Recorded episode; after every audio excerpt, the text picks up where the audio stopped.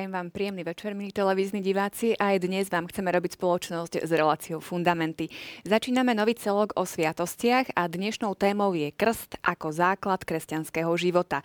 Prečo je krst taký dôležitý a k čomu nás zavezuje? Aj to sú otázky, na ktoré chceme dať dnes odpoveď. Vítajte pri televíznych obrazovkách.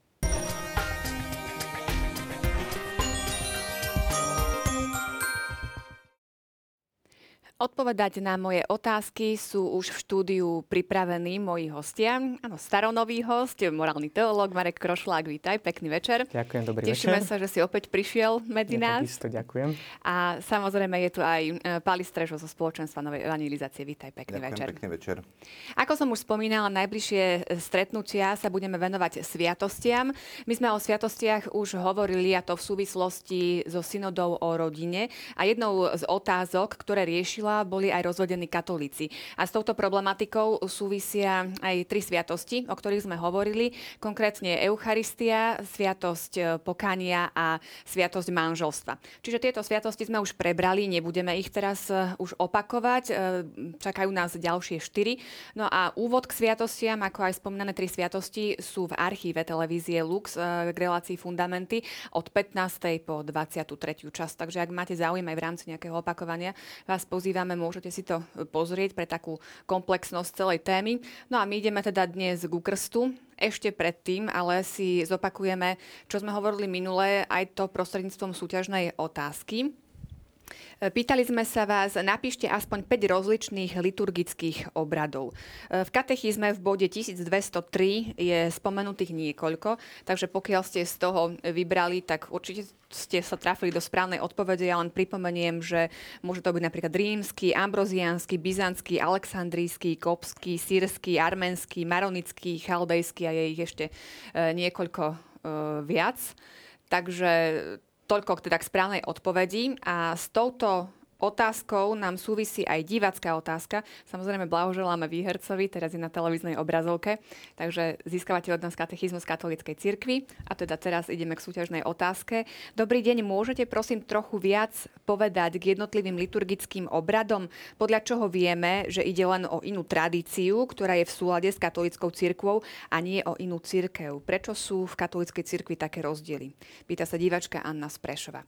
Je pravda, že my sme už minulú reláciu nestihli to nejako podrobne e, sa tomu venovať. Skúsme teda vysvetliť aspoň stručne, ako sa dá, čo sú to vlastne tie obrady, prečo taká rozdielnosť. Pálko by mohol začať, on taká kontinuita by bola. Tak e, doporučujem e, samoštúdium v tejto oblasti, pretože toho je veľmi veľa. Keď som to študoval, tie rôzne tie obrady, tak toho to by bolo na samostatné relácie. V základe by sa dalo povedať, že jednotlivé tradície súvisia s tým, že evanelium prichádzalo do rôznych kultúr. A ehm, cieľom mm, evanelia nie je ehm, všetko zuniformovať, na, aby sme všetci boli rovnakí, ale tú dobrú zväz Evanelia priniesť do konkrétnej kultúry, do konkrétneho vyjadrenia, v ktorom tí ľudia žijú. A veci, ktoré tam sú dobré, tak tie, tie zobrať, a ktoré nie sú dobré, tak tie treba očistiť.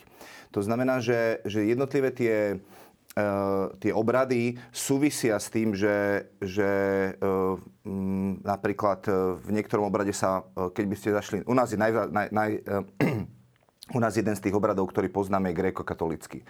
Uh, veľmi odporúčam divákom, aby zašli niekedy na grekatolickú liturgiu a budú prekvapení z toho, ako veľa sa tam spieva napríklad. Um, a uh, už len z toho, ako, ako sú oblečení tí jednotliví kňazi, uh, úcta k ikonám a ďalšie veci. Čiže ukazuje to na, na kultúru, v ktorej, v ktorej, do, do ktorej to evanilium prišlo a akým spôsobom oni potom svoj kult Bohu, čiže svoje úctievanie Bohu naspäť vyjadrovali. Možno toto je dobrý príklad taký na predstavu, že naozaj ten, ten obrad, že uh, máme to tak blízko, že vieme si to tak predstaviť, možno ten maronický alebo Aha. neviem, sírsky je asi nám vzdialenejší a možno na prvý pohľad by sme ani nepovedali, že ide o katolickú církev. Tak ktoré sú také tie znaky, že vieme sa zariadiť, že áno, keby sme tam náhodou zablúdili, tak všetko platí. Či to je katolícka, alebo ešte nie, áno. áno. Je to trošku to komplikované z toho dôvodu, že tam môže byť niekedy naozaj veľká taká aj kompatibilita napríklad s mnohými inými aj protestantskými cirkvami, že mnohé veci môžu byť podobné. Ono, tak ako to hovorí vlastne ten bod 1200 1903, ono to má takú bohatú dlhú tradíciu. že napríklad eh, v úvode existencie kresťanstva, že teraz nehovoríme o nejakých veciach, ktoré sú úplne, úplne nové. To sú veľmi veci staré, dokonca siahajú úplne do ranného kresťanstva. Napríklad, keď sa prvé kresťanské komunity stretali po zmrtvých staní pána, tak nebol veľmi veľký rozdiel medzi kresťanskou liturgiou a židovskou liturgiou. A Ježiš takisto sa zúčastňoval napríklad hebrejskej liturgie, že chodeval do Jeruzalemského chrámu, chodeval do synagógy a ča, mnohé tie štruktúry zo samotnej židovskej liturgie potom prešli aj do samotného kresťanstva. Ale tu, aby sme sa dostali na tej konkrétnej odpovedi, to je také dosť dôležité, že e, koncil hovorí veľmi jasne, o tom druhý Vatikánsky koncil to tak dobre vysvetľuje, že posvetný koncil, verný poslušný tradícii, to je dosť také dôležité, vyhlasuje, že Svetá Matka Církev priznáva všetkým právoplatne uznaným obradom rovnaké právo a rovnakú dôstojnosť a dokonca vízia do budúcnosti podstatná a že ich chce aj v budúcnosti zachovať a všemozne podporovať. Totižto, druhý Vatikánsky koncil je veľký v tom, že on zobral do úvahy, dá sa povedať, nie že dá sa povedať tak reálne, celú tradíciu církvy a posunul ho tak ľudsky povedané tak trošku dopredu. A jedna z takých vecí, ktorá veľmi silno rezonovala ešte pred samotným koncilom, počas koncilu a teraz sa teologicky veľmi dobre rozvíja na rôznych úrovniach, či už v oblasti morálnej teológie, dogmatickej teológie a potom aj liturgicky. Je to veľmi dobrá taká oblasť, pretože ona vlastne spája a vyjadruje sa to latinsky takými troma frázami, že lex orandi, lex credendi, lex vivendi. Že je to vlastne lex orandi, je, my by sme mohli povedať, že zákon modlitby, tak jednoducho preložené. Potom máme lex vivendi, zákon života, to, čo žije, kresťanské spoločenstvo. A potom máme ten lex credendi, to znamená zákon viery, obsah viery. A všetky tieto tri veci, úplne od počiatku tradície cirkvi, existencie cirkvi, išli vždy spolu. Oni samozrejme explicitne neboli verbalizované tak, ako som to povedal pred malou chvíľkou. Ale postupne sa rozvinuli a vždy boli prítomné. Že vlastne ten Autentický obsah viery sa vždy vyjadroval cez rôzne formy, slova, gesta v liturgii a zároveň cez tieto dve zložky, respektíve cez tie gesta, slova v liturgii, obsah viery bol pozvaný do konkrétneho života.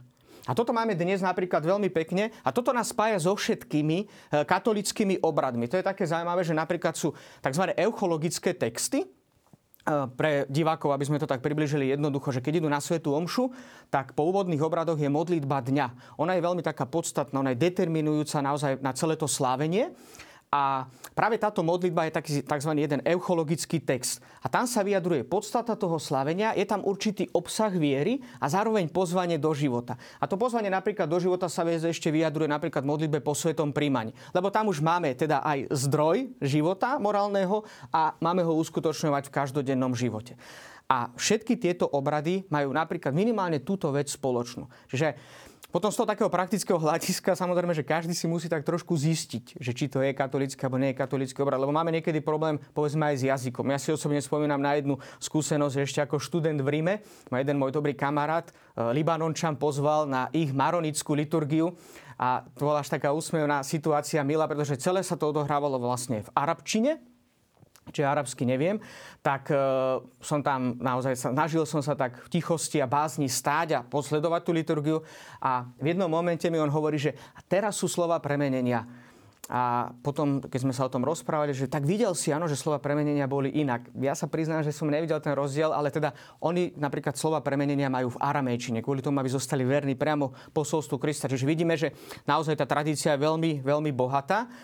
Ale čo je také podstatné a kľúčové, a myslím, že to ste už spomenuli aj v minulých reláciách, tak je práve spojenie s rímským biskupom, s pápežom. Že toto je také ako tá kolegialita s rímským biskupom nás e, pozýva k tomu, aby sme mohli potom participovať aj na iných liturgických obradoch, aj keď im úplne nerozumieme. Ale myslím, že aj na poslednej e, relácii to tak veľmi dobre odznelo, že tá liturgia o všeobecnosti vždy pre nás zostane tajomstvom. A napríklad, keď budeme počuť liturgiu aj našu, ktorej rozumieme, minimálne tej štruktúre v inom jazyku, tak už je to iné vnímanie, ako keď je to v našom jazyku. Je to ale vždy pre nás tajomstvo a Boh aj cez tieto skutočnosti k nám prichádza. vždy k nám prichádza.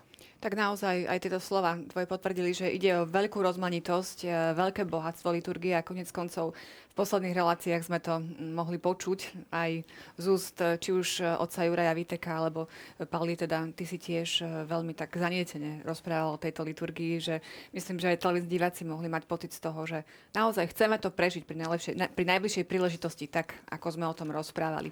Takže srdečná vďaka za uh, takéto dovysvetlenie. A poďme teda k našej dnešnej téme.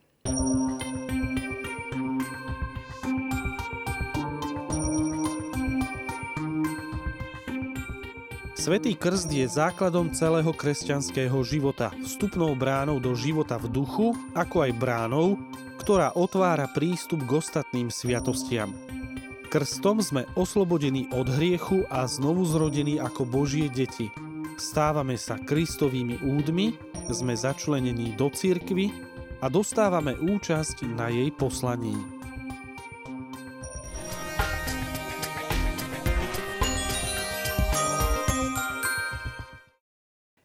Prečo je základom kresťanského života práve krst?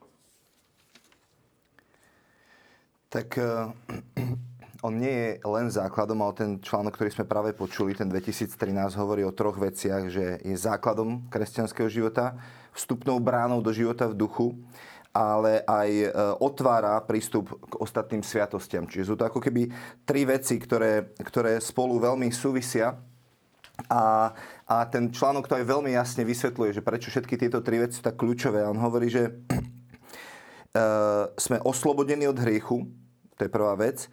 Sme znovu zrodení ako Božie deti, stavíme sa Kristovými údmi a sme začlenení do cirkvy a sme účastní na jej poslaní. A počas celej relácie budeme toto tajomstvo krstu rozoberať, pretože e, toľko veľa vecí je natlačených do tejto jednej sviatosti, že, že, že, že by nám nestačili ani dve relácie, ktoré budeme mať o, o sviatosti krstu, aby sme to celé, celé rozobrali. A, e, ale prečo základ?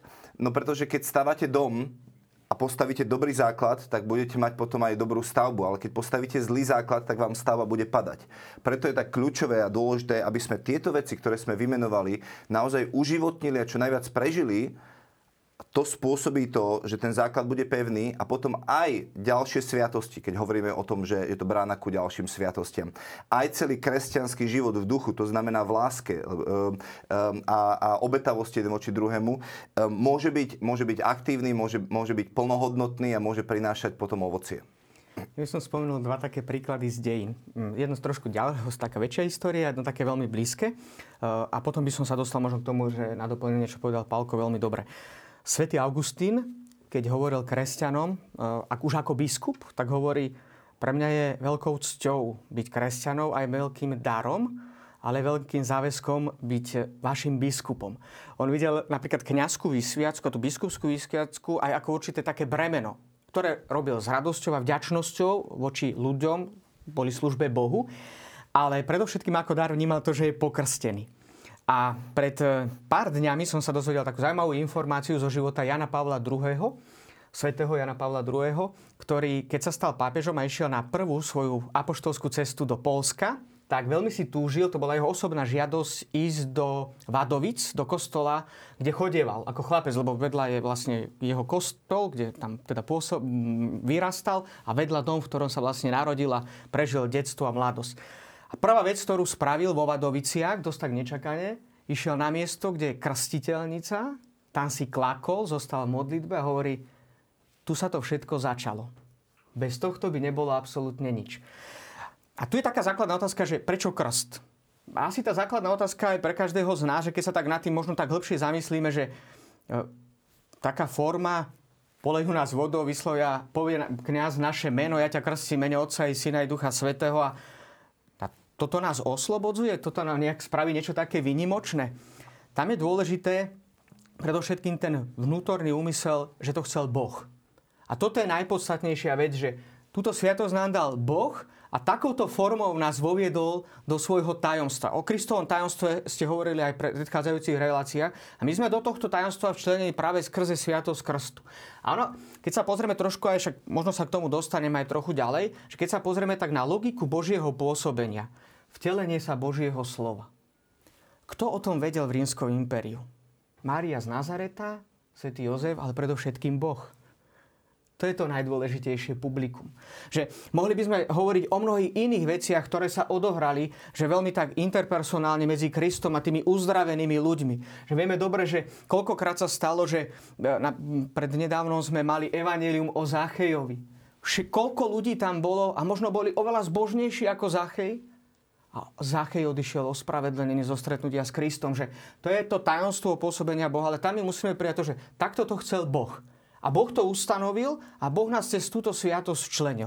Je samozrejme vyžaduje to aj potom zo strany človeka obrovskú pokoru a samozrejme potom tie dôsledky, tak ako ich spomenul až aj Pálko, že je to základ, a pretože ten základ spočíva na Bohu a nie na nás. Nie na základ je Kristus sám.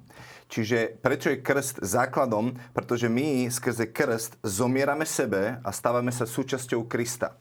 Eh, a Pavol eh, v liste Korintianom hovorí, že iný základ nemôže byť položený, pretože tým základom je Kristus, ale len v Kristovi potom všetko ostatné, čo robíme, má svoj zmysel a význam. Či už Sviatosť Eucharistie, že prinášame obetu pánovi, ale jedinou obetou je Kristus.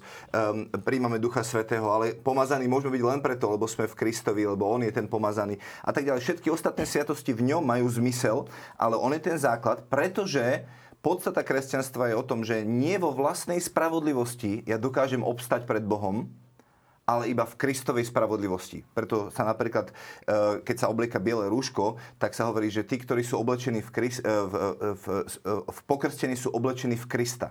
Čiže len v Kristovi my môžeme obstať pred Bohom, my sa môžeme postaviť pred Božiu tvár. Nikto iný e, by nedokázal pred Bohom obstať iba Kristus. Veľa myšlienok ste povedali, ku každej by som položila otázku, poďme však teda tak, ako nám to ponúka katechizmus, pekne od začiatku si vysvetlíme. Skôr teraz tak etymologicky možno, čo to vlastne ten e, krst znamená.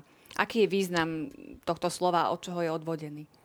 Tak e, veľmi jasne o tom katechizmus píše v článku 1214, e, že krst teda znamená ponorenie. Hej, bapti, baptizo, baptizo. Čiže my, sa, my sme ponorení symbolicky, pochovávame starého človeka, aby mohol sa, uh, byť skriesený nový. Uh, a uh, tu sa dostávame úplne k tej, k tej pre, prečo teda tento symbol um, je, že, že tá stará ľudská prehriešná prirodzenosť zomiera. Hej? To znamená, keď, keď hovoríme o krste, tak väčšinou sa rozpráva o dedičnom hriechu. A to, ako sa Boh rozhodol jednať s dedičným hriechom, je to, že my všetci sme, sme synovia Adama, ale list Rímanom hovorí, že prišiel iný Adam, ktorý je Kristus, ktorý je druhý Adam a my zomierame starému, tej, tejto starej, starému rodostromu Adama a sme včlenení do novej rodovej línie, kde nový Adam, Kristus, ehm, je, je pokračovateľom toho. Čiže preto e, napríklad v liste Korintianom 15. kapitole Pavol hovorí, taký, aký bol prvý Adam, takí sú všetci a taký, aký je druhý Adam, tak takí sú potom všetci. Prvý bol pozemský, tak všetci sú pozemskí a druhý je nebeský, preto všetci sú nebeskí. To znamená, že, že tajomstvo celej našej viery je smrť a zmrtvých stanie Ježiša Krista. Na tomto celé ponorené a v tom sme, keď sme rozoberali jednotlivé články viery, tak sme hovorili, že svätý Pavol to až do takej e, úrovne dáva, že ak neveríte vo zmrtvých stanie, tak neveríte vôbec ničomu. Hej. Celé kresťanstvo je postavené na tomto, že Kristus nielenže zomrel, ale on aj vstal z mŕtvych. To znamená, že my sme zomreli starému životu a mohli sme rovnakým duchom vzkriesenia byť vzkriesení do nového života spolu s Kristom a to sa deje skrze krst. Myslím, že Pálko dobre poznamenal, že áno, že krst sa predovšetkým vníma v tejto perspektíve takého určitého znovuzrodenia, reálneho znovuzrodenia každej ľudskej bytosti, ktorá je pokrstená. A samozrejme, že za tým je tá obrovská teológia, ktorá má svoje korene v starom zákone a ktoré dôsledky v konečnom dôsledku aj my cítime. Vo všeobecnosti, zvlášť pre dnešného moderného človeka, alebo postmoderného človeka sa môže to zdať také otázne, že aj trošku také komplikované vôbec vysvetlenie toho dedičného hriechu a jeho dôsledkov, ale možno aby sme tak ľudsky vysvetlili, že či na nás vôbec doliehajú ešte dôsledky dedičného alebo osobného hriechu. Tak sú dve také roviny, ktoré asi každý jeden človek v určitej etape svojho života si dobre uvedomuje. Vo všeobecnosti teologicky hovoríme, že sú také dva základné dôsledky hriechu. Ktoré cítime my najviac teda, lebo samozrejme ten prvý je, že sa otočíme Pánu Bohu chrbtom, tak ľudsky povedané, že to je, to je ten najväčší náš problém. Ale tie dôsledky také konkrétne, ktoré my vnímame, je, že zatemnenie rozumu a oslabenie vôle. A možno asi mnohí z nás, tým môžeme tak skúsenosť, a možno asi väčšina, predpokladám, že sú situácie, kedy možno máme aj dobrý úmysel, a predkladá sa pre nás množstvo alternatív, ako sa rozhodnúť a nie je nám celkom jasné. A dokonca často sa stáva, že mnohí e, po rokoch, niekedy na konci svojho života povedia, že a toto by som bol robil úplne inak. Mať toto poznanie. Že e, jednoducho nebolo im jasné. A napriek tomu, že mali dobrý úmysel. Čiže toto je takéto, že my nevieme celkom po, tom roz, po dedičnom hriechu a jeho dôsledkoch, my nemáme jasno, čo je skutočným dobrom pre nás. To, Sv. Augustín to tak veľmi dobre vysvetloval, že my vo všeobecnosti túžime po bezprostrednom dobre. Bezprostredné dobro, to je ako malé deti. E, malé dieťa e, pláče, lebo chce dosiahnuť nejakú vec. Augustín hovorí, ale Boh sa nám správa ako otec a nedá malému dieťaťu otec nôž. Nie preto, že by ho nemiloval, ale práve preto, že ho miluje. Práve preto, že ho má rád, tak mu ten nôž nedá, aby si to dieťa neubližilo. To dieťa v tom momente to tak nevidí, pretože to jeho poznanie je v tom určitom momente veľmi obmedzené. Ale pred Bohom sme vždy takto. A či chceme alebo nechceme, že asi nikto z nás není taký, že keď sa obráti e, na, na svoj život e, a povie si, že všetko bolo ideálne. Asi, asi nikto tak není. Ja to teraz hovorím za prvom o sebe, že je veľa takých e, rozhodnutí, ktoré neboli správne. A, a mnohých veciach som si nebol istý. Čiže nebol, nemal som jasnosť. A potom tá druhá vec, oslabenie vôle, spočíva v tom, že my veľmi často vieme, veľmi dobre, čo je skutočným, autentickým dobrom a nerozhodujeme sa preto. Je to paradoxné. Je to absurdné, ale je to tak. Že dokonca, keď to dáme z takej tej druhej roviny, z takej tej Božej, máme tu proroka Jeremiaša, úplne geniálny text. Môže matka zabudnúť na svoje dieťa? Asi nie. Ale, a Boh ale predpokladá aj túto situáciu našej resnosti, že a keby ona zabudla, ja na teba nezabudnem. Že, že tá Božia láska ide oveľa ďalej v tomto. Čiže to sú napríklad tie veci, od ktorých nás, aj od týchto vecí, nás konkrétne oslobuje Sviatosť Krstu. A samozrejme, tá základná vec, ktorú Pálko spomenul, že samozrejme ona sa tu na zemi tak zmyslami vnímateľne odohráva pre nás ešte tak záhmlene a, vy, a vnímame ju vierou, ale to je to znovu zrodenie v krste. Toto je fantázia, že to preberáme v rámci liturgie, pretože v konečnom dôsledku krst, ako to Spálko aj spomenul, je zomretie starému človeku a povstanie s Kristom k novému životu. A ten život už nemá konca. Dôsledkom hriechu je smrť. To je jeden z najevidentnejších, ako to každý z nás, ako zajtra, pozajtra, to je jedno, ale každý z nás to budeme musieť ten prechod uskutočniť z časnosti do väčšnosti a nikto to za nás nebude môcť spraviť. To jednoducho, to musíme prežiť my. A to je zaujímavé, že napríklad keď si spomíname v liturgii církvy, minimálne v rímskom obrade, keď si spomíname na zosnulých, tak veľmi často sa pripomína to, že ako sme boli s Kristom ponorení do jeho smrti, aby sme teraz mohli požívať tie dobrá, ktoré Boh pripravil tým, ktorí ho milujú. Prežívali sme aj pred niekoľkými dňami sviatky, keď sme si zvlášť spomínali na zosnulých. A toto je práve tá, ten základ našej nádeje a viery, pre tých, ktorí nás už na ceste do väčšnosti predišli. Lebo inak, ako povedal Palko, ak by Kristus nestal z mŕtvych a my by sme nemali účasť na jeho skriesení, marná by bola naša viera marné a, a bláznivé naše kázanie, to by bolo úplne zbytočné. Keď hovoríme o dedičnom hriechu, tak to slovo je tam dedičnosť, dedičný alebo dedictvo. Jeden kazateľ raz povedal, viete, ak niekto hovorí o tom, že, že, že nemá vplyv na nás minulé generácie, tak hovorí, že môj pra, on bol z Anglicka, hovorí môj, alebo z Jirska, môj prapra detko e, v na začiatku, na prelome 19. a 20. storočia dostali pozvanie írsky e, námorníci ísť do, do Ameriky, lebo kolonizovali Ameriku. A on vtedy zo strachu alebo z čokoľvek iného sa rozhodol, že nepôjde. A tí írsky, írsky námorníci, ktorí išli, dostali časti okolo Dallasu, vždycky dostali nejaký niekoľko hektárov pôdy, ktorú mali skultivovať a obrábať. A časom sa zistilo, že sa z nich stali magnáti ropní, pretože sa tam našla ropa. A hovoria, teraz rozmýšľajte so mnou čo by, ako by vyzeral môj život, keby môj prapradetko sa rozhodol tam ísť a ako vyzerá teraz, keď sa nerozhodol. Má jeho rozhodnutie vplyv na môj život alebo nemá? No má, lebo si nesiem dedictvo jeho rozhodnutia. A keď sme hovoríme, že už sme v Kristovi, tak bereme dedictvo Ježiša Krista. A jeho rozhodnutí potom prichádza, tie, tie jeho rozhodnutia, dedictvo, ktoré zanechal Kristus, teraz prechádza na mňa. To znamená, som vymanený z, z dedictva Adama, pretože som zomrel a smrť ma od toho oslobodzuje s Kristom a berem dedictvo Ježiša Krista. Na také lepšie pochopenie krstu nám e, pomáhajú aj isté predobrazy, ktoré máme v starom zákone, to ste už mhm. teda vlastne aj spomínali. Tak skúsme aspoň e, trošku e, sa vrátiť ešte do toho starého zákona, mm-hmm. aby sme mali aj toto prejde. Ja by som ešte išiel trošku, že skôr pred tými predobrazmi je dôležité ešte spomenúť, že v tej kontinuite, čo sme teraz sa tak nejak tak vzájomne doplňali, že táto sviatosť sa volá aj kúpelom znovu zrodenia a obnovy v duchu svetom, to hovorí bod 1215, lebo naznačuje a spôsobuje ono narodenie z vody a z ducha svetého, bez ktorého nikto nemôže vojsť do Božieho kráľovstva. Že toto je jedna z takých veľmi kľúčových a podstatných vecí, že Kristus to dal ako jasnú podmienku pre spásu, že buď cez neho, alebo nemôžeme byť spasení. Že samozrejme, tuto je, možno sa dostaneme aj ďalej k takej tej otázke základnej, že to, to mnohých tak trápi, deti, ktoré zomreli bez krstu Aha, alebo a podobne. Uh, ale treba si uvedomiť jedno, ja ten tuto tak načrtnem, že uh, neznamená to, že Boh je obmedzený len na sviatosti. Primárne pôsobí a sú to pre nás e, dobré veci, pretože sú zmyslami vnímateľné. To znamená pre nás veľmi ľahko pochopiteľné, keď sa samozrejme jedná o veľké tajomstvo ale sú to veci, ktoré sú pre nás zmyslami vnímateľné a cez tieto veci prichádza Boh do nášho života. Ale neznamená, že on je obmedzený len na túto formu. Môže prichádzať aj touto. Problém celý pre nás je v tom, že my vieme, ako môžeme byť spasení. Bolo by opovážlivé hovoriť niečo iné, ako hovoril samotný Kristus.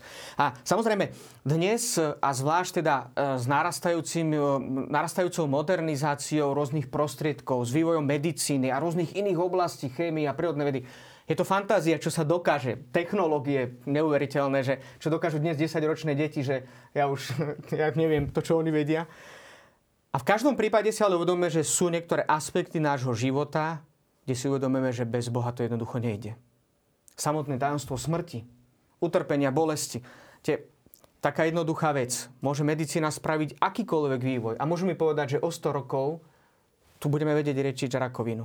Choďte to povedať tým, ktorí dnes na onkologickom ústave zomierajú.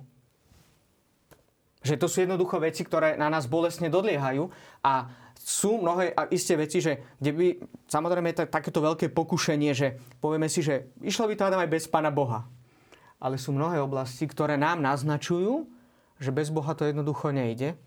A preto je dôležité sa dostať do tej logiky a štruktúry myslenia a pôsobenia, konania samotného Boha. Preto, preto tá sviatosť je tak podstatná, tak kľúčová, tak nevyhnutá pre tých, ktorí tú informáciu spásonosnú samozrejme majú.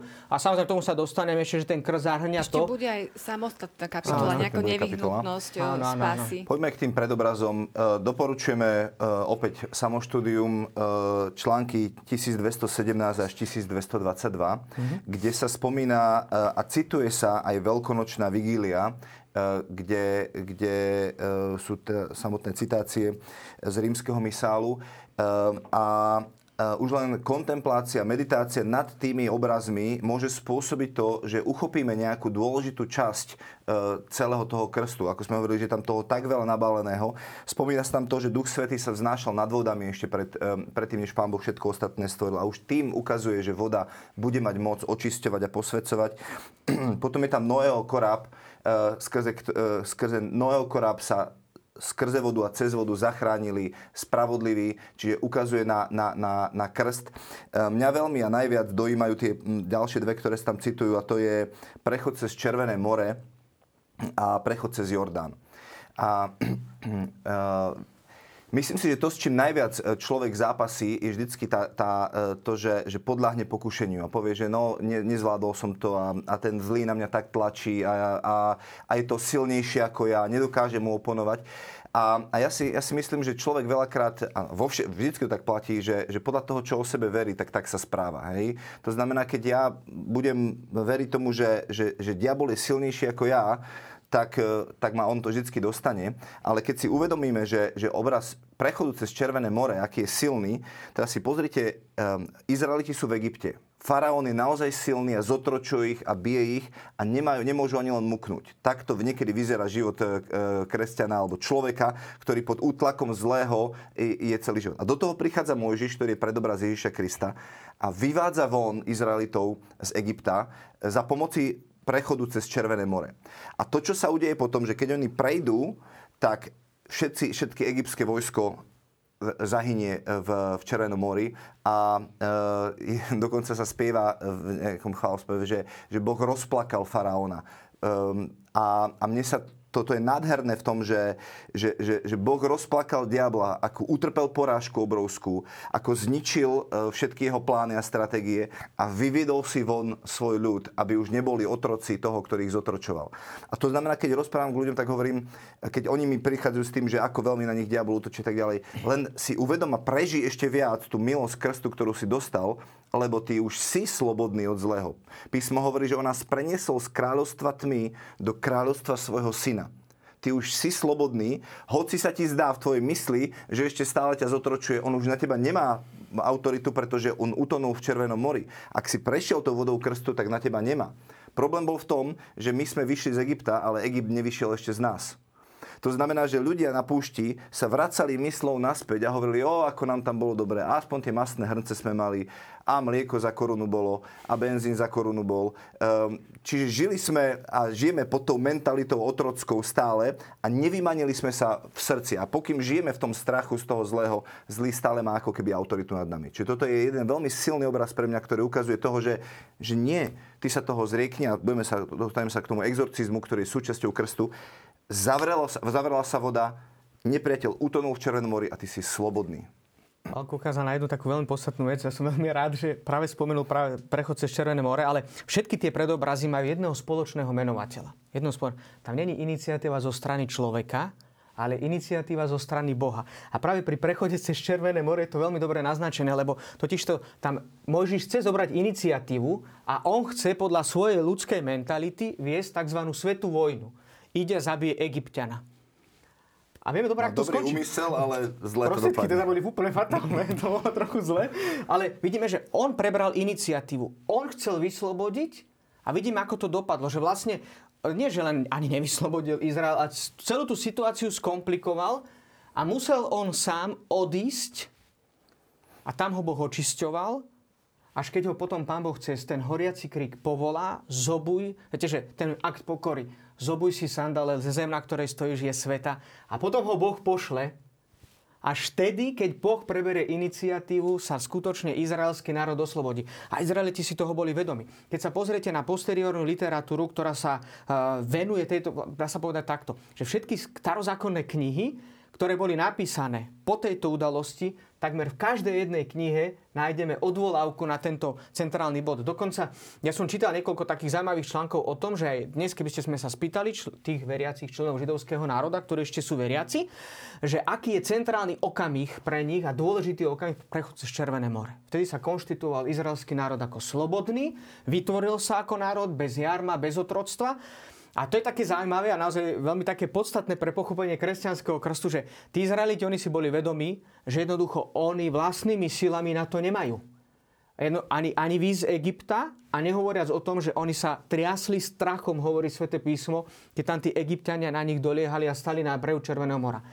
Dnes na základe e, informácií, ktoré máme, nevieme presne povedať, či pán Boh využil nejaké prírodné sily, či to bol naozaj nejaký špecifický zázrak. Fakt je ten večer, stoja roztrasení Izraeliti na brehu, na jednom brehu, na druhý deň ráno stoja slobodní a vidia mŕtvych egyptianov. A to je iniciatíva zo strany Boha. To, jednoducho, tí, tí ľudia na tom len participovali, súhlasili s Bohom a na základe to je potom zaujímavé, na základe toho sa potom vytvára zmluva s izraelským národom, keď má izraelský národ skúsenosť s Bohom, a to tak potom možno do budúcna by sme si mohli zapamätať, že čo sa týka morálky, lebo väčšinou, keď ideme vysvetľovať kresťanstvo, tak začneme moralizovať, bez toho, aby sme mali skúsenosť s Bohom. Aby sme si uvedomili, že kresťanská morálka je predovšetkým dar, ktorý máme skrze sviatosť krstu prijať do svojho života a potom naň odpovedáme. To, čo je vlastne zmluva medzi izraelským národom a Bohom, je práve v tom, že boh, im dal dar slobody a desatoro Božích prikázaní, tá zmluva, boli vyjadrenie podmienky slobody a hodnoty, ktoré sú v tých desiatich Božích prikázaniach, vlastne sú podmienkami, ako rozvíjať tú autentickú slobodu. Že v každodennom živote. A toto je veľmi ale kľúčové, myslím si, že pre ten, ten, ako ten predobraz je v tom, že iniciatívu prebral Boh. Že nie je človek. Druhý, ten obraz, e, ktorý je prechod cez Jordán, súvisí už aj s Ježišovým krstom. Lebo Jozue ten hebrejský výraz je Jehošua um, a skrátenie, ktorý nájdete napríklad aj v druhej kronickej je Ješua. Čiže a Ješua je krstné meno pána Ježiša v hebrejčine. Čiže Jozue je predobraz Ježiša Krista v plnosti, pretože Mojžiš, nakoľko bol, akokoľvek bol spravodlivý, hovorí sa, že bol najpokornejší človek na celej zemi, ktorý chodil, tvárov tvár sa rozprával s Bohom, jeden hriech neurobil a nemohol vojsť do zasľúbenej zeme. No nie je to nespravodlivé? Iba jeden hriech urobil a nevošiel do záslúbenej zeme. A to je predobraz toho, že plnením zákona sa nikto z nás do neba nedostane. Vo vlastnej spravodlivosti, akokoľvek môže byť spravodlivý, my si myslíme niekedy, že prídeme do neba a teraz to tak bude na váškach, že urobil som toľko dobrých skutkov a, iba, a trošku menej zlých, ktoré, e, alebo, tie, alebo tie dobré vynulovali tie zlé. Mojžiš je obrazom toho, že nevôjdeš do zaslúbenej zeme, ak sa z vlastných sil snažíš dostať do zaslúbenej zeme. Lebo iba Ježi, jo, Jozue, čiže Ježiš, Jehošua, je ten, ktorý vovádza Izraelitov do zaslúbenej zeme. A deje sa to isté, že prechádzajú cez, cez Jordán. Je zaujímavé, že práve Ježiš bol pokrstený v Jordáne. Prečo bol práve v Jordáne? No ja si myslím, že práve preto, aby naplnili písmo. Pretože Ján sa ho pýta, že teraz si predstav, že, že by pápež prišiel ku tebe na spoveď. No ako by si sa cítil? A teraz si predstav, že Ježiš prichádza e, sa pokrstiť Jánovi Krstiteľovi. No on sa celý roztrasie a hovorí, ale to mohlo byť opačne, že to by si ty mal krstiť mňa. A on hovorí, robíme to preto, aby sme naplnili všetku spravodlivosť. Čo to znamená podľa mňa, že, e, že Ježiš hovorí, aby sme naplnili celú spravodlivosť? Prvom rade to, že spravodlivosť znamená byť v línii s Tórou. Boh je darca spravodlivosti a on zjavil Možišovi v piatich knihách Možišových, čo to znamená byť spravodlivý. To znamená, Ježiš vo všetkom chcel byť spravo- e, v línii s Tórou. Tóra napríklad hovorila o tom, tých 5 e, Možišových, že e, levické kňazstvo je vyvolené. Jan je potomok levického kňazstva, jeho otec Zachariáš slúžil v chráme a Ježiš je z judovho kmeňa. A on sa podriaduje levickému kňastvu. To je veľmi zaujímavé, že on sa nechá krstiť Jánom. Prečo? Lebo do tej vody Jordána išli kňazi, ktorí niesli archu zmluvy. Vždycky Boh to robí týmto spôsobom, si vyvolí niekoho, aby požehnal iných. To znamená, Jozue a ten vchod Izraelitov do, do zasľúbenej zeme je tým, že kňazi nesú archu zmluvy, Ježiš je archa zmluvy, miesto, kde, kde Boh telesne prítomný je. Kňazi ho vádzajú do rieky Jordán a keď do nej vstúpia, vody sa vrátia naspäť až po mesto Adam, je napísané. To je symbolicky to, že Ježiš vytrel spätne hriechy všetky až po Adama a oni ostanú stáť v tej vode. Potom vchádza celý izraelský ľud a až na konci e, opäť kňazi a, a Ježiš, e, teda archa vchádza do zaslúbenej zeme. Iná z vecí, ktorá je napísaná napríklad v Tore, je to, že e, ak chce nejaký levita alebo nejaký kňaz začať slúžiť Bohu, musí mať 30 rokov. Ježiš bol pokrstený, keď mal 30 rokov a to je inaugurácia do služby. To je, to je v knihe Numery napísané. A len vtedy Ježiš môže začať slúžiť ako veľkňaz, ktorý je vyvolený Bohom, aby sa veľkňazom stal. Čiže Jozo je ten, ktorý je predobraz Ježiša, ktorý vchá, vovádza celý Boží ľud do zaslúbenej zeme. A čo je zaslúbenou zemou? No Božie kráľovstvo, to, to kam všetci vlastne smerujeme. Jo- Jozef napríklad vstúpil do služby, keď mal 30 rokov. Alebo Dávid začal kráľovať, keď mal 30 rokov. Čiže tá 30 je veľmi dôležitá, veľmi symbolická. Ježiš, keď má 30 rokov, tak, tak sa stáva tým veľkňazom, lebo písmo vlastne o tom hovorí. Čiže keď, keď pán Ježiš hovorí, že naplňme všetku spravodlivosť, není to o tom, že Ježiš teraz potrebuje krst, lebo je hriešnik, ale on sa identifikuje so svojim ľudom, ktorý, e, e, ktorý vošiel do, do, do, do, tej, do tej vody Jordánu a spolu s ním vchádza do zasľubenej zeme. Čiže to je vlastne odpoveď na to, či vôbec Ježiš potreboval krst. Hej, lebo to je taká typická otázka, ktorá mm, sa často nechá znieť, že... To, dobre, katechizmus podľa mňa v tom bode 1224 vysvetľuje, že náš pán sa dobrovoľne podrobil krstu svätého Jána, ktorý bol určený hriešnikom, aby splnil všetko, čo je spravodlivé, tak ako to spomenul Palko. A katechizmus pokračuje, toto Ježišovo konanie je viditeľným prejavom toho, že sa zriekol seba samého. Toto je veľmi také to ako kľúčové. V podstate je to v tej línii, presne čo spomínal Balko, že Kristus nepotreboval, však Jan to hneď rozpoznáva, ale že nechajme konečne spravodať. Tam je, predovšetkým tam to takéto kľúčové je, že plní otcovú vôľu a plní ju do detajlov, že chce to Boh a samozrejme potom tie ostatné symboly, ktoré už boli pred chvíľkou vysvetlené. E, pri všetkých sviatostiach e, vlastne hovoríme o tom, že ich ustanovil Ježiš Kristus. Poďme teda ďalej e, Ježišovým životom. Ktorý je ten moment, kedy môžeme hovoriť o tom, že bola ustanovená sviatosť krstu? Moment, z ktorého vlastne čerpa silu samotná sviatosť krstu, je Kristovo veľkonočné tajomstvo v celej svojej integrite. Toto je veľmi dôležité. To znamená, že samozrejme, že celé Kristovo tajomstvo, ale výnimočným spôsobom veľkonočné tajomstvo, lebo tam sa špecifickým spôsobom uskutočňuje naša spása, naše vykúpenie. Čiže je to Kristovo umúčenie, Kristová smrť, jeho zmrtvých stanie, zoslanie Ducha Svetého takisto. To je ako, lebo to na nebo vstúpenie, to je pochopiteľné, že celé to veľkonočné tajomstvo v celej svojej integrite, pretože vlastne tá Sviatosť Krstu, ako sme to už hovorili aj pred malou chvíľkou, nerobí nič iné, iba nás členuje do tohto tajomstva. Že my vlastne spolu s Kristom zomierame starému človeku, zomierame hriechu, aby sme povstali k novému životu. Že ako to hovorí svätý Apoštol Pavol, že uh, sme uh, zomreli s Kristom, aby sme s ním mohli väčšine žiť. A to nakoniec je dobre vysvetlené aj v katechizme, to je ten bod 1227, tam sú slova Pavla. Neviete, že všetci, čo sme boli pokrstení v Kristovi Ježišovi, v jeho smrť sme boli pokrstení. Krstom sme teda s ním boli pochovaní v smrť, aby sme tak, ako bol Kristus skriesený z mŕtvych otcovou slávou, aj my žili novým životom. Čiže ono nedá sa teraz povedať, eh, že ten eh, krst mal napríklad, že, že takýto jeden konkrétny moment, že v tomto konkrétnom historickom okamihu. To je eh, práve tak ako mm, treba to vnímať z toho ľudského uhla pohľadu. Toto je dosť také dôležité. Jedna vec je to, že samozrejme Boh, ktorý je tvorcom priestoru aj času, ale je nad časom a priestorom, samozrejme, čiže pre je to aktuálne teraz. Ale my vnímame čas aj ako za sebou nasledujúce okamihy. Čiže práve to tajomstvo, aj ste tu už spomínali aj na tých predchádzajúcich reláciách, že Kristovo tajomstvo, tajomstvo Kristovho života, my nevieme jedným slovom vysloviť ani ho nedokážeme vysvetliť za jednu reláciu. Ani celý ľudský život nestačí. Že aby sme ho vysvetlili, je potrebné viacej ho tak nejak akoby premeniť nádrobne, tak ľudsky povedané. A to znamená, že celé to veľkonočné tajomstvo získava silu a samozrejme taký ten kľúčový moment nachádzame potom, tak ako to máme aj v katechizme, bod 1223 v Evangeliu podľa svätého Matúša. Chodte, učte všetky národy, krstite ich mene Otca i Syna i Ducha Svetého a naučte ich zachovať všetko, čo som vám prikázal.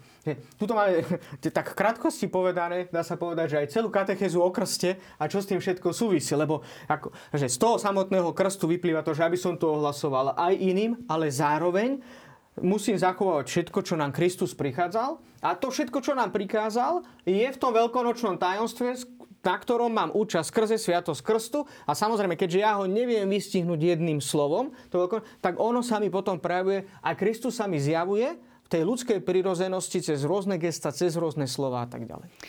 Ešte ak môžem jeden obraz iba, eh, keď tú Kalváriu sme spomínali, ja som na začiatku spomínal, že Ježíš je nový Adam. Čiže eh, pri stvorení sveta Boh uspal Adama, zobral mu e, z boku rebro a vznikla z toho jeho, jeho manželka Eva. A to isté sa deje e, na kríži.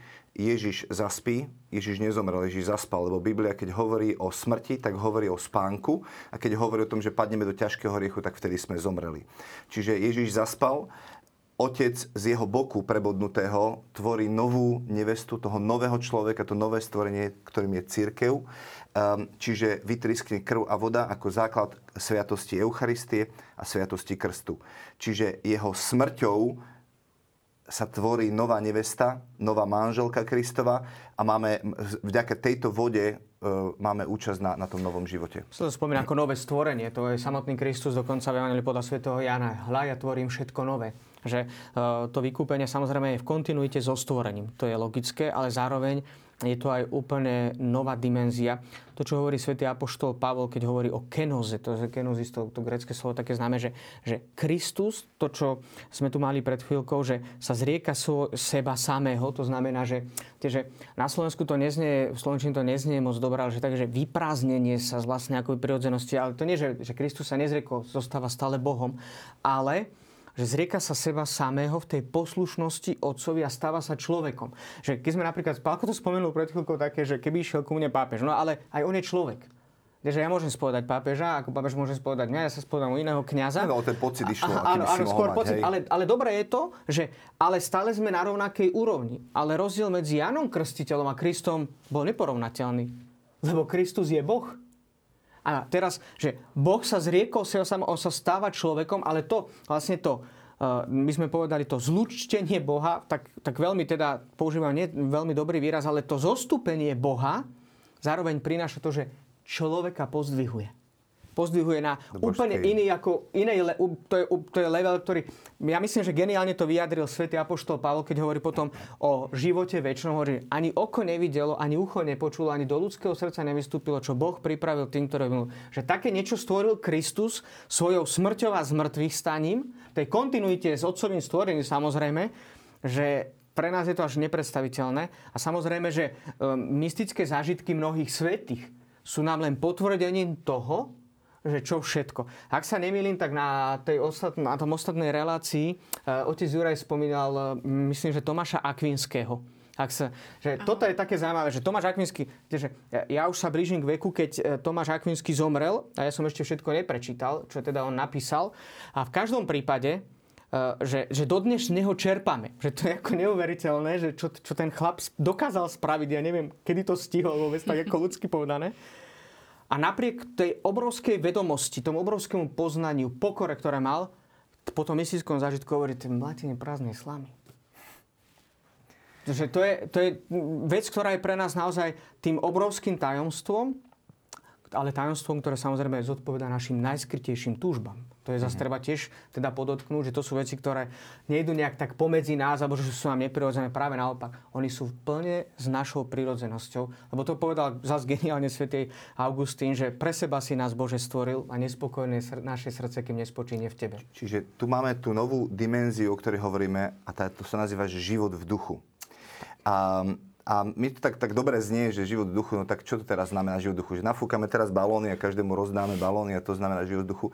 Um, ja by som to povedal asi tak, že keď, keď prišli za, za, za Ježišom a povedali, Farizeju učeníci sa postia, Jánovi krst, e, krstiteľovi učeníci sa postia a tvoji učeníci sa nepostia a nemodlia. Jak je to možné? A on im povedal, priatelia, vy keď máte staré, staré rúcho a máte tam dieru, rozstriháte nové rúcho a dáte tam záplatu na to? No neurobíte to, pretože viete, že tá stará látka nie je schopná, je už tak riedka, deravá, že, že, že konec koncov času by sa to aj tak utrhlo a iba väčšia diera by vám tam ostala. A on čo hovorí? Že pôst a modlitba prislúchajú novému životu v duchu svetom a nie starému človeku. To znamená, akákoľvek ľudská snaha sa priblížiť k Bohu, postiť sa, modliť sa, urobiť dojem na Boha, aj tak v konečnom dôsledku skončí len väčším sklamaním a väčšou dierou, pretože ja sa snažím, snažím, snažím a nakoniec zistím, že aj tak je to všetko márne, pretože moja ľudská prirodzenosť je stále hriešná a, a, a, a deptá ma a ničí ma. A, a druhý obraz, ktorý Ježiš používa, hovorí, a nezoberete nové víno a nedáte ho do starých nádob, pretože to by sa roztrhlo. A preto Boh nemôže vliať Ducha Svetého do starého človeka, do potomstva Adamovho ale iba do nového človeka, ktoré je potomstvo Krista, lebo tu nezničí lebo zničil by starú nádobu. A teraz jedna kľúčová vec, ktorá je pre to celé pochopenie, lebo niektorí povedia, no na čo sa mám teda krstiť a tak ďalej, čo tým získam? No získaš v prvom rade to, že môžeš predstúpiť pred Boha. Lebo pôst a modlitba patria novému človeku.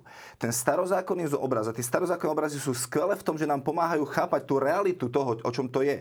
Starozákonný obraz je nasledovný. Máte chrám, ľudia mohli prísť po nádvorie, potom kňazi mohli slúžiť svetostánku, ale do svetine svetých mohol ísť iba veľkňaz a to sa musel neustále očisťovať, pretože keby mal čo len jeden hriech, tak Božia svetosť je tak nekompromisná, že by okamžite zomrel.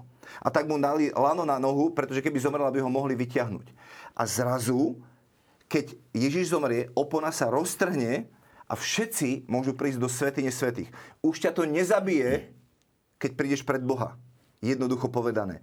Už môžeš sa modliť a postiť, lebo duch Boží už do teba môže byť vliatý, lebo ťa to neroztrhne. Lebo tú starú nádobu by roztrhlo, rozdrapilo, zničilo, ale teba to už nezničí, pretože Božia svetosť je tak, náš Boh je ohňom stravujúcim je napísané. To znamená, že už ťa to nezničí, pretože v Kristovi si schopný a ochotný predstúpiť pred Boha a prijať Boha. Blíži sa nám už koniec relácie. Mám pocit, že sme dali len taký úvod ešte len, čo sa týka Sviatosti Krstu. Ale veľmi pekne myslím, že sme to tak vystihli, možno takú tú podstatu aby sme to vedeli naozaj eh, pochopiť a čo sa tam vlastne deje, treba mať eh, aj taký širší kontext. Poďme teraz možno aj k súčasnej forme, ako sa vysluhuje Sviatosť Krstu. Je to taký skok, ale vieme to urobiť v nejakom krátkom priereze, ako sa vyvíjal ako vyvíjala táto hm. sviatosť? Je to dosť také jednoduché, je to veľmi dobré. V bode napríklad 1226, keď začína sa vlastne názov to má krst cirkvi, tak sa spomínajú niektoré časti svätého písma. Že vidíme, že napríklad, eh, keď sa aj spýtala Janka na ohľadom napríklad sviatosti krstu, že ktorý je ten taký ten moment, že kde pán Ježiš to ustanovil, tak je tam niekoľko tých momentov eh, počas života Krista na tejto zemi pred zmrtvých staním, potom je teda to veľ, teda pred veľkonočným tajomstvom, veľkonočné tajomstvo a po ňom je pre nás dosť kľúčové, pretože to je to, ako to vnímala tá prvotná církev, prvotné kresťanské spoločenstvo, lebo samozrejme na základe toho, že on zrazu sa pred nich predstavila nová skutočnosť, my už dnes v mŕtvych stane je často aj tak nejakým, by som povedal, viete, tak možno nepríjemne povedané, že až, až tak profanizujeme, že bereme to tak, áno, však je veľká noc, pán Ježiš stal z mŕtvych a...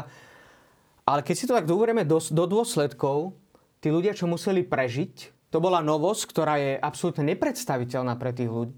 Aj keď im to pán Ježiš predtým hovorí, je dobre, že aké mali zatvrdené srdcia, že tak, je tak ľudsky povedané, tak v dobrom, že a však to sa stáva aj nám, nie, že čítame to písmo, čítame a taký sme natvrdli v tom, že nie a nie to pochopiť. A pán Ježiš to vysvetloval, že, že jednoducho musí zomrieť, stane z mŕtvych a nie a nie na to prísť. A potom, a toto je pre nás dosť dôležité, lebo v tejto novosti začali robiť veci, ktoré boli pre nich kľúčové a podstatné a primárne a fundamentálne. A vieme dobre, že úplne od začiatku jedna z tých prvých vecí bolo ohlasovanie tej, tej určitej, určitého základu, že historická osoba Ježiša z Nazareta je Kristus našej viery, je to Boží syn. A ako môžeme byť spasení? Dajte sa pokrstiť. Verte v Neho a dajte sa pokrstiť. To bola prvá vec. A keď sa pozrieme, že v rôznych častiach, rôzne kategórie tých kresťanov robili to úplne od začiatku. Čiže ako to, ak to má taký historický vývoj, že v prvom rade sa samozrejme, predovšetkým sa krstili dospelé osoby, že museli prijať vieru v Krista. Tá viera bola predpokladom platnosti tej sviatosti krstu a potom samozrejme chceli rozvíjať ten dar, ktorý dostali. A tu je samozrejme tá hneď tak základná otázka, prečo teraz katolícka církev krsti deti. No, už vo Svetom písme, v skutkoch Apoštolov máme, že sa dal pokrstiť on i celý jeho dom. A celý jeho dom znamenali aj deti. Čiže a priori neboli vylúčené deti zo sviatosti krstu hneď od počiatku. To, kto by toto tvrdil, to hovorí klamstvo. Nie je to tak. Od počiatku to tak bolo. Jednoducho, tá tradícia církvy bola, že sa krstili aj celé rodiny. Máme to vo Svetom písme, máme to ako určité svedectvá aj u cirkevných otcov. Tá tradícia je naozaj v tomto veľmi bohatá. Samozrejme, primárne sa krstili dospelí z toho dôvodu, že sa tam dá, a, a, a to nie, že len dával, aj dodnes, ako to budeme vidieť pri tej forme vyslovania Sviatosti Krstu, je primárne, musí byť viera. Že bez viery to jednoducho nejde.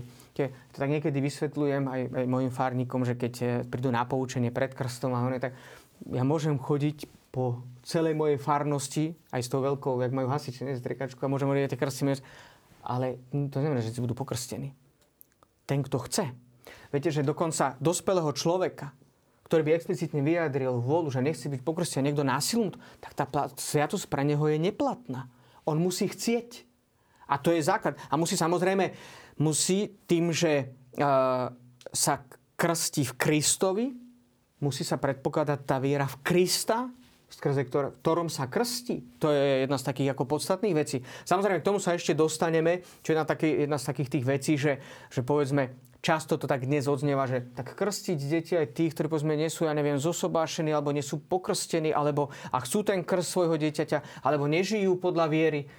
Tam je veľmi vážna vec, Pretože ak sa krstí dieťa, vždy to bolo v tradícii cirkvi a v akomkoľvek obrade, nielen v katolíckej cirkvi, vo všetkých cirkvách, že jednoducho niekto sa musel zvážne pred Bohom, pred sebou, pred tým, kto je pokrstený a pred celým kresťanským spoločenstvom zaviazať, že sa bude snažiť napomáhať, viesť toho človeka podľa obsahu viery, v ktorom sa vysluhuje Sviatosť Krstu. To znamená, že viete, ne, tak jednoducho dnes povedané, že ak, trošku som sa tak posunul, ale je to dosť také dôležité, že ak dnes rodičia žiadajú krst, to je jedna z takých vážnych vecí, a oni raz pred Bohom budú stať a budú si za to zodpovedať, ako odpovedali na túto požiadavku. Veľmi vážna požiadavka, samozrejme veľmi, taká vážna. Čiže samozrejme ten vývoj bol historicky taký, taký zaujímavý, bol, bol aj veľmi bohatý, ale primárne teda samozrejme, že vždy sa krstievali dospelé osoby s katechézou, predchádzajúcou určitou minimálnou katechézou.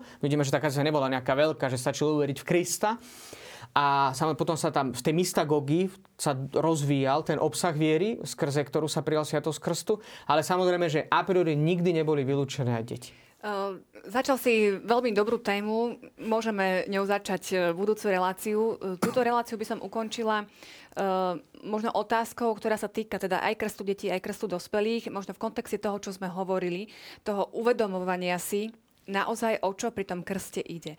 Nie sú tie deti ukrátené o to, že nemôžu to naozaj tak duchovne prežiť. Ja hovorím z vlastnej skúsenosti, blízky človek v našej rodine bol pokrstený až ako dospelý. Ja sama, hoci sa ma to netýkala, som veľmi intenzívne prežívala ten jeho krst. Uh, dá sa na to nejako odpovedať? Ja myslím, že je to dosť jednoduché. Takto, že ukrátený je ten, kto podľa tej viery potom ďalej není vychovávaný. Lebo je to... Lebo to prežije ako niečo fantastické, hej? Ale je to myslím, že skutočne, ak rodičia s plnou vážnosťou dávajú pokrstiť svoje dieťa, alebo sú presvedčení, že mu dávajú dar, ktorý je nezastupiteľný, podstatný a dôležitý v jeho živote a postupne ho v ňom rozvíjajú s výchovou, slovami, gestami a tak ďalej, však vy to najlepšie poznáte dva ešte lepšie ako ja určite, tak samozrejme to dieťa v tom momente není ukratené, určite. Samozrejme, z toho nadprirodzeného hľadiska ani to dieťa, ktoré je pokrstené, potom v tej viere nie je vychované, ani vtedy nie je ukrátené. Ale z toho ľudského hľadiska isto je nesprávny celkom ten postoj, ktorý často odznieva aj v dnešnej spoločnosti, že však dieťa dáme pokrstiť a keď bude dospelé, nech sa rozhodne. On sa rozhodne vždy.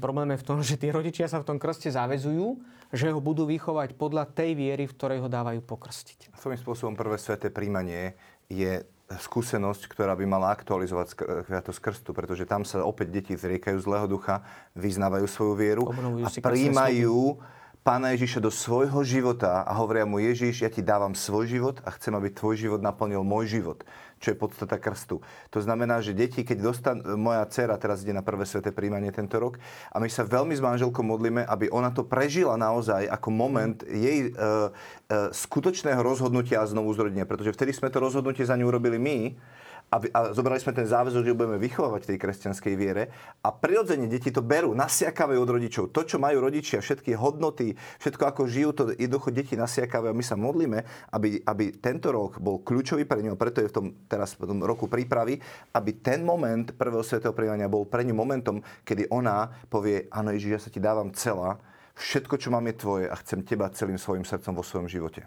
Ako to dobre naznačil takú dôležitú vec, že áno, že presne tá sviatosť krstu, že to není len jeden okamih, ktorý prežijem, ale že treba to prežívať ako postupne a vždy na rôznych úrovniach. Isté, teraz tu je ide na prvé sveté príjmanie a na svojej úrovni, aj mentálnej, duchovnej a tak ďalej, čo je úplne logické, má normálny prirodzený vývoj, tak povie Bohu svoje áno a zriekne sa zlého.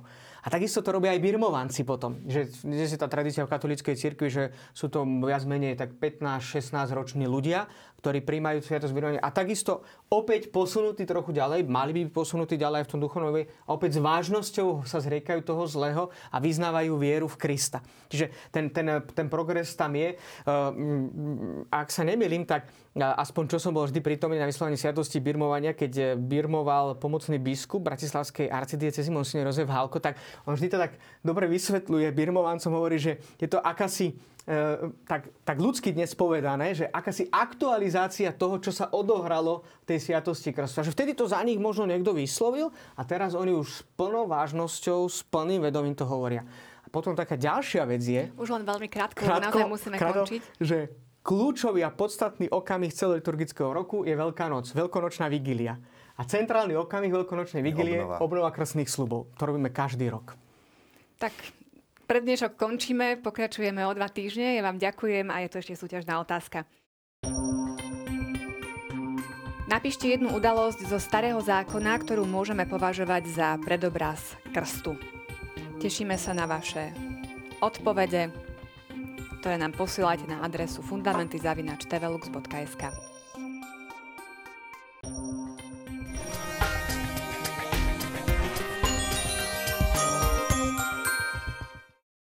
Ako som už spomínala, v téme krstu budeme pokračovať aj na budúce. Teším sa na vás. Dovtedy dovidenia.